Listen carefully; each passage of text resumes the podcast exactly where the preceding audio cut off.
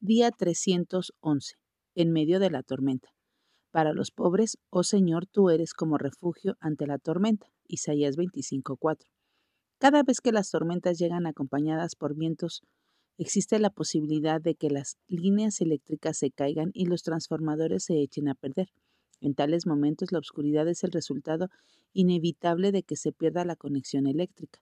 Lo mismo ocurre cuando tempestades azotan nuestra vida. Dios nos creó para vivir en la luz de su sabiduría y amor, en vínculo continuo con Él.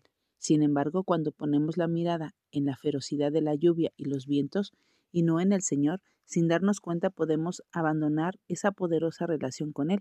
Por eso, si nos sentimos indefensos y todo parece sombrío ahora mismo, sabemos la razón. Lo importante en estos momentos no es que nosotros nos castiguemos por no aferrarnos a Dios como debimos de haberlo hecho, sino que regresemos de inmediato a Él, Restauremos la relación volviendo a la palabra, orando y sometiéndonos a lo que el Señor nos diga. Esperemos durante la tormenta bajo el cuidado del Padre, confiando en que Él iluminará nuestro camino y dará el poder para enfrentar cualquier prueba y será un refugio firme. El Señor nuestro Dios puede acallar los truenos y protegernos del temporal. Así que busquemos a Jesús, encontremos en Él el refugio que nuestro corazón tanto anhela. Que nuestra oración hoy sea.